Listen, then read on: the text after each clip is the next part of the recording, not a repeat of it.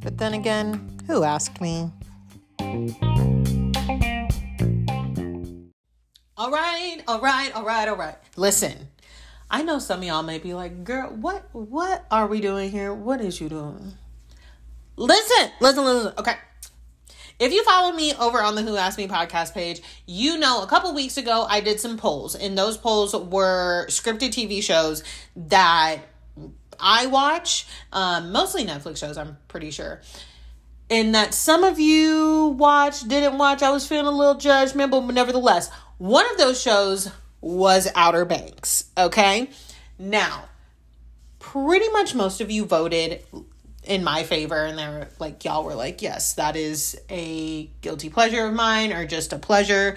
I like the show. Some of y'all some of y'all was a little judgmental. However by the end of this maybe maybe i'll change your mind okay? So a little backstory. They're in season two. Season one came out last year in the thick of quarantine and how I got to it was my fiance was like, "Hey, let's watch this show together." And honestly, I was like, "Um, okay, I don't know how many games of Uno we could play a day." And I'm gonna be honest with y'all. Generally, generally, when my fiance recommends a show or a movie that we should watch, and he's like, "I think you'll like it," I don't like this shit. All right, now we can get together with the Marvel and stuff like that. But um, anything else, our tastes are just different, and it it works that way, okay? But like I said, the bar was in hell, and then I started watching it, and I was like, oh, this this show is good, okay? What the fuck? So they just had the season two come out on Netflix on July 30th. And when I tell you I breezed through that shit, I finished it last night and my fiance is all the way behind and I have thoughts. I need to get them out. So I said, you know what? Why the fuck not hop on and do a surprise episode? All right. I don't know if this is going to be a regular thing. This is a spur on the moment thing. I know that much. However, I know that I need to get some things off my chest when it comes to this show because the, I will say this this is very much a show that season one was, I don't want to call it generic, it was good, but it is a show that could have just, you know, stuck with the storyline that didn't kind of have, you know, meta- metaphorically like things to do with real life and and things like that hidden messages. I don't even know what i'm trying to say right now. But the way that this season 2 storyline went and the how it tied into like current events in the state of the world now and how it's been in the past year since the season 2 came out i was like wow. Like i was like this i'm shocked okay? So before we get into like talking about it, there might be some spoilers in here. All right. Or there might not be. I'm not trying to spoil the whole thing for everybody because I do want everybody to watch it because most importantly, I need people to talk to about it. Um, not just myself in my microphone. but I just want to warn people there may be spoilers in here. I um don't I'm not a person that cares about spoilers, but if you are and you plan on watching this show and you want to be completely shocked, please don't keep listening. As much as I want y'all's listenership, please don't keep listening because don't get mad at me. All right? This is my warning.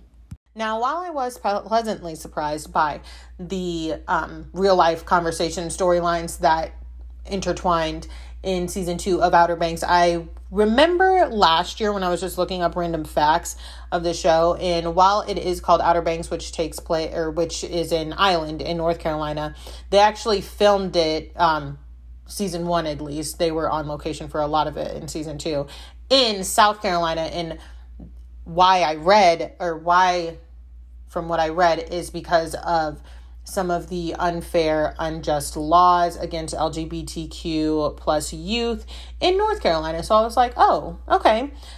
So before I get into some of the other topics that I wanted to from this season, I feel I feel like it is important for me to take y'all back, especially because I'm going to start off with my main annoyance from season two, which is one the Sarah Cameron. All right. So I'm going to jog it back a little bit. I'm going to do a as fast as I can synopsis on season one so we can really, really, really understand this wavy haired, plumped lip love story that this show is pretty much surrounded around. Okay? Now, Lord knows this is a love story that is just full of dramatics, honey. My goodness. So, I'm going to get through it as fast as possible so I can talk about what I really want to talk about. So, season one, we meet John B. John B's dad, Big John Rutledge, lost at sea. John B doesn't think his dad is dead, and neither do the rest of us. John B is a pogue. That's kid from the wrong side of the island. Air quotes because, like, who do we actually want to hang out is the pogues. They're loyal, they're cool, very attractive for 17 year old boys, but neither here nor there. 17 year olds didn't look like that when I was 17. That's all I'm saying. Ward Cameron has a daughter, Sarah Cameron. She is a prissy miss and she's dating this guy with frosted tips who I personally cannot stand named Topper. However, we will also get there later. John B. Uh, decides he's going to look for the gold that his father could not find. Along the way, he brings his friends, Pope, JJ, and Kiara. Kiara is my personal favorite character, and Kiara and Sarah also have big beef. Again, we'll get there later.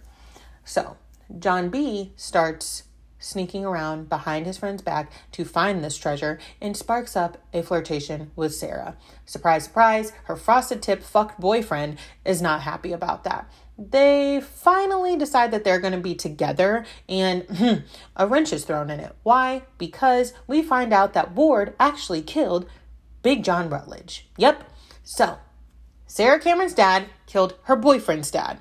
So we think.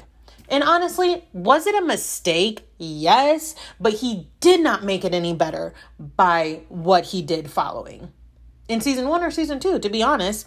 So, not only do we have that? Sarah Cameron finds out that her dad is an actual piece of shit, as well as her brother, Rafe, who is, oh my God, scary, scary. All right. Fast forward a little bit, the kids find the gold, they lose the gold. They actually lose the gold to Ward, Sarah's dad. Surprise, surprise. When Sarah's dad finds out what she's been up to with her friends, he pretty much tries to kidnap her along with their gold. John B and Sarah have an unbreakable bond and he tries to save her.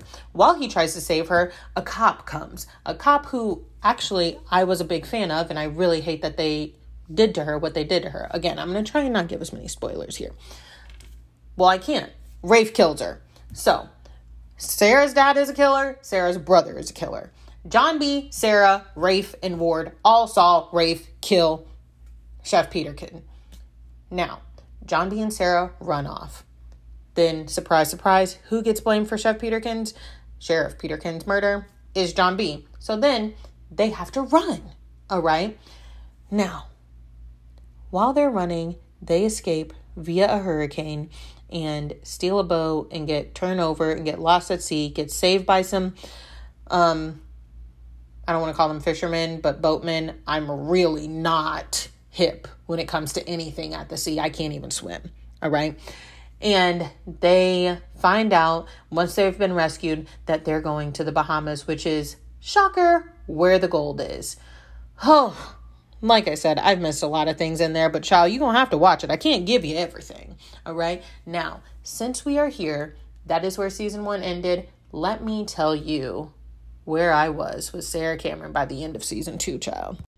Now, when we start season two, TBH, Sarah and John B are as happy as two 16 year old presumed dead runaway fugitives looking for gold can be. You know, they're sleeping on a roof, they're extremely dirty. Extremely dirty. And they're in love, all right? So, to fast forward this a little bit, where things really start getting complicated with them is you start to see Sarah having some reservations about her family. Even though her dad's murdered her, her brother's a murderer. I mean, family is family, I guess. So when John B and Sarah make their way back to Outer Banks, John B gets arrested because duh, and he can't be there to save Sarah all the time. Now, Sarah has saved him too. I would like to put that out there. Now, while John B is in jail, Sarah's psycho brother Rafe tries to kill her. Shocker, a murderer trying to murder again. And thus she is saved by her frosted tipped fuck boy, classist ex boyfriend, Topper. And when I tell you guys that I have never, ever been able to not stand a fictional character so much as this kid Topper. First of all, let's talk about his fucking hair really quick. When I say frosted tips, I really mean the 2021 version of frosted tips because it is very fucking obvious that this kid has brown hair.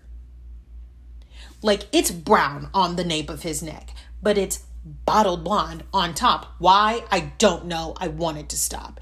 He is so in love with the idea of Sarah. And a lot of y'all may know that because there was a whole TikTok that went viral about it last year. If you don't know, look it up. He saves Sarah because John B's in jail, and then, of course, Sarah starts to have some reservations about how her life can go back to normal.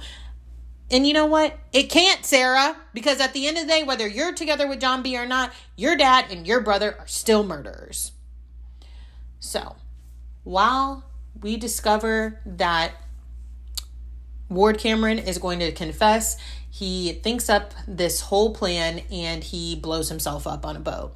And while um that is very sad, John B doesn't necessarily show too much emotion about it and Sarah is some for some reason shocked by this, and this is where my issue really started to take place with her. Let us not forget. Your dad killed my dad, Sarah, and I'm speaking as if I'm John B here. So excuse the fuck out of me if I am not heartbroken about the person who left me an orphan and tried to put me in jail and pin multiple murders on me is now gone. Like, girl, what?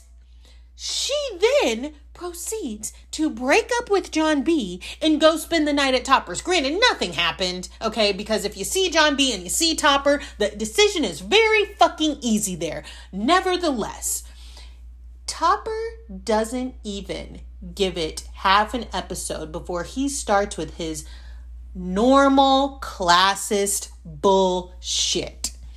He's like, Sarah, of course you came back. You know, you belong with us. Those pogues don't know this. They have nothing. They're trash. They're this. And it's like, Sarah, Sarah, shut, shut the fuck up, okay? How dare you disrespect everything, everything you and John B have had? John B and Sarah, as two fictional 17 year olds, have gone through more than me and my fiance at 29 and 30. Like, I've definitely never been shot. I've definitely never died and he resuscitated me because that definitely happened. Whew. That was stressful five minutes of season two. But again, we'll get there. Actually, no, we won't. I'm just going to leave that to y'all to watch yourselves. Anyways, while these two have been through a lot, you have to remember they're still 16, 17. So while they break up for half an episode, um, they're seen flirting at a bonfire, you know, very high schoolish, and they piss each other off. Now, I'm gonna say again, me, my 16 year old self, if I lost John B, I would be acting beside myself. Beside myself. Nevertheless, Sarah starts, you know, talking about how do you treat somebody that you love like that. Again, Sarah, your dad killed my dad. Excuse me if I'm not a puddle of emotion over it. I mean, for the love of God, while her brother is an actual psychopath and keeps killing people because he kills more people throughout this show, she has a little sister and a stepmom who, while is pretty evil, I do kind of respect kind of respect her. And but we'll get there. We'll get there. All right. You have other people. John B has a house that I have no clue how he pays any of the bills for. It's baffling to me. But whatever. He has the pogues, but he has no blood family left. Why? Ding ding. Sarah's dad killed him.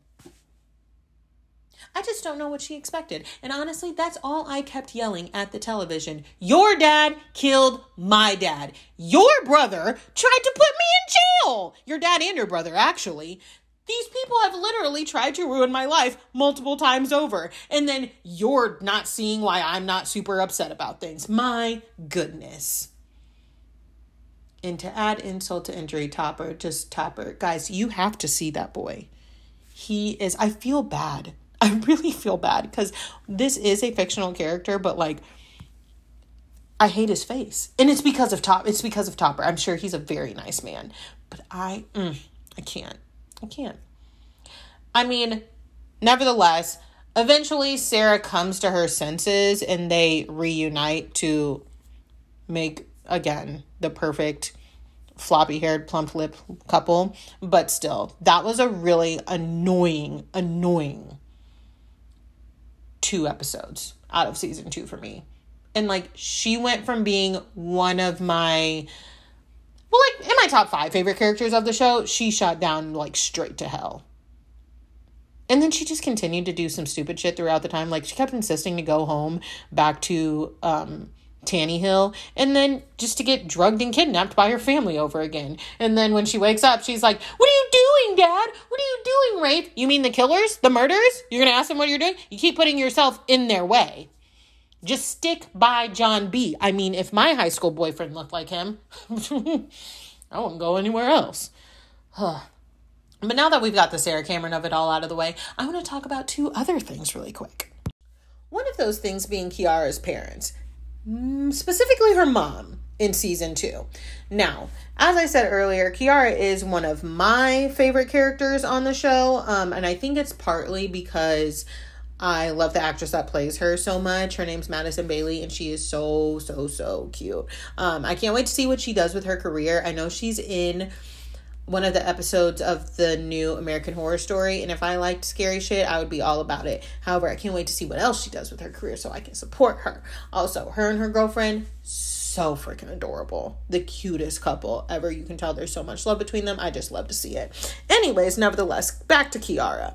So, as I said earlier, Kiara is technically a kook. She is well off. Her family lives on the figure eight side of the island. However, she's pogue at heart we saw last season where her parents kind of gave some backstory. Her dad was technically a pogue, her mom was a kook. They got together and had her, and her mom says that she quote unquote lost everything when they decided to. I mean, that sentence in itself is kind of problematic because, girl, what? Like, what? I'm assuming her parents cut her off when she fell in love with Kiara's dad. Now, Kiara's mom this season, she said some things that were really, really, really problematic to her daughter. First and foremost, I get it. Like, your daughter's running around with these guys, she's given school. One of them's wanted for murder. It looks bad. I totally understand. It looks terrible. However, they before we know John B and Sarah's um whereabouts in the show, they're acting as if their daughter should not be upset uh, from losing a friend, two friends, in a tragic accident, first and foremost. Secondly, her mom threatens to send her off multiple times, and I'm just like, can can a conversation be had? Okay? Can a conversation be had? And it all leads to a big blow up fight that made me pause my television and if you don't know, I am black, my fiance is white. Our kids will be mixed. It made me pause my television and tell him if you ever talk to my child like that, and if you ever say some of the things that this woman has let come out of her mouth, because listen, here's the thing. And it bothered me about her dad as well. Kiara is mixed. I don't know if I mentioned that you know, her mom is like, you're running around with these pogues, these pogues, and saying it in disgust and kind of like immaturity, like she's still in a high school state of mind, which like the entire town is kind of like that. But like the way her mom is saying it is with such disdain, as if you technically aren't married, you aren't married and have a child with a pogue. I'm using air quotes there. Okay and the dad is just letting her say these things and not correcting her like hey but just so we're clear this is where i come from and we turned out just fine it reeks of classism okay and through this blowout fight. Now, again, I will say this being in between ages, okay, I don't have kids I, mm, at all. Um, I do understand what Kiara's mom is trying to communicate to her. And I understand also that like Kiara is like, I don't care about these things. It's like, girl, you, you got some opportunities that a lot of people don't have. Okay, so you should take them, but also your mama should be listening to you a little bit more. I get that. However, however, at a point, her mom screams at her and tells her she's so sick of her and says, You want to live like a pogue and throws her laundry out into the yard and says, Here's what it's like. Go live like a fucking pogue. And her dad says not a damn word. And it is fucking confusing to me because, again, her mom's whole self righteous attitude reeks of classism. You, the man you married, okay, that's where he's from. That's part of your daughter, all right? And you guys have grown up. Like, whilst you're judging these quote unquote pogues, you married one. And he seems to have got forgotten where the fuck he came from because he fails to correct you every time you're talking out the side of your neck. All while kicking your teenage daughter out of the fucking house. All right? I was like, now Miss Ma'am is beside herself.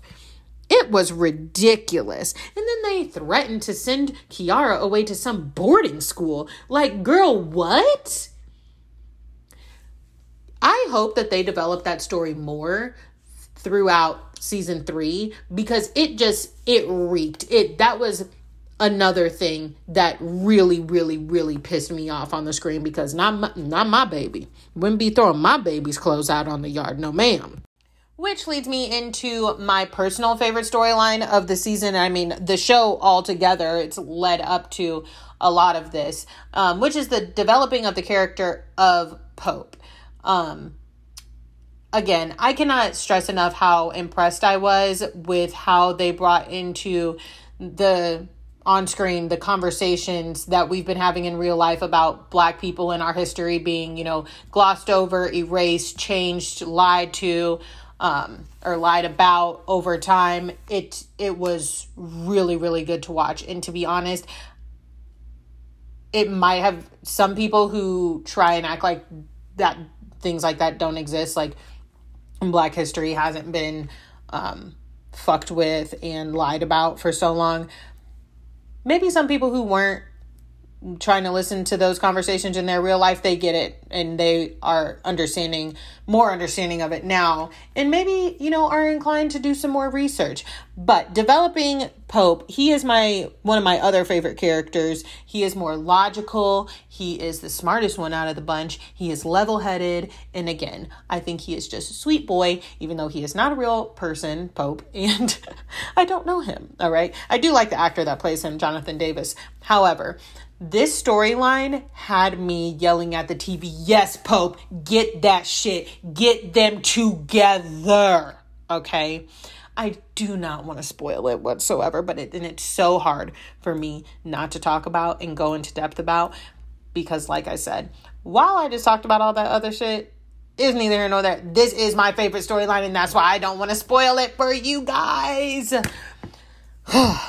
Nevertheless, if you are a person that has watched all of Outer Banks and you, like me, need somebody to talk to about it, slide in my DMs over at the Who Asked Me podcast Instagram page. Um, if you are a person that was like, I'm not watching that show. It's about a whole bunch of teeny boppers running around an island. Maybe I've convinced you otherwise. Maybe. Okay. If you're one of those people, let me know too. If you're a person that's like, Giselle, why the fuck did you make this episode? Mind your damn business. All right. Mind your business. Because at the end of the day, this is my podcast. I'm going to talk about whatever the fuck I want to talk about. However, I will be back on Tuesday with a normal episode. I just wanted to hop on here and do a surprise one for you guys and talk about Outer Banks because I cannot lie. I love that damn show. I love watching them badass little kids run around the island. I can't help it. All right. Season two ended with a really good cliffhanger. I I want them filming in the studio now. Clear everybody's calendar. Okay? Everybody's. Cause this shit is getting good. All right. Like I said, If you want to talk about it, slide in my DMs over at, at Who Asked Me Podcast. Um, please don't forget, even though this isn't a regular episode, we still we still gonna do a little plug up in here. All right. Don't forget, rate and review five stars. Leave a little something cute on Apple Podcast so we can get my voice out here, okay? And maybe, maybe if there's something y'all want me to watch that's not reality TV, and hop on here and do a little surprise episode about it, I'll do it. All right. I will do it for y'all. Unless it's some scary shit. I really I don't like it. Okay. The scariest thing I get into is like I watched American Horror Story um Coven and I watched some of that with my eyes closed, all right? I'm not going to lie. However, nevertheless, slide in my DMs. Let's have a conversation. I will talk to y'all Tuesday with another regular episode with our recaps and our reality TV mess because Lord knows it's going to be a mess. All right? Bye.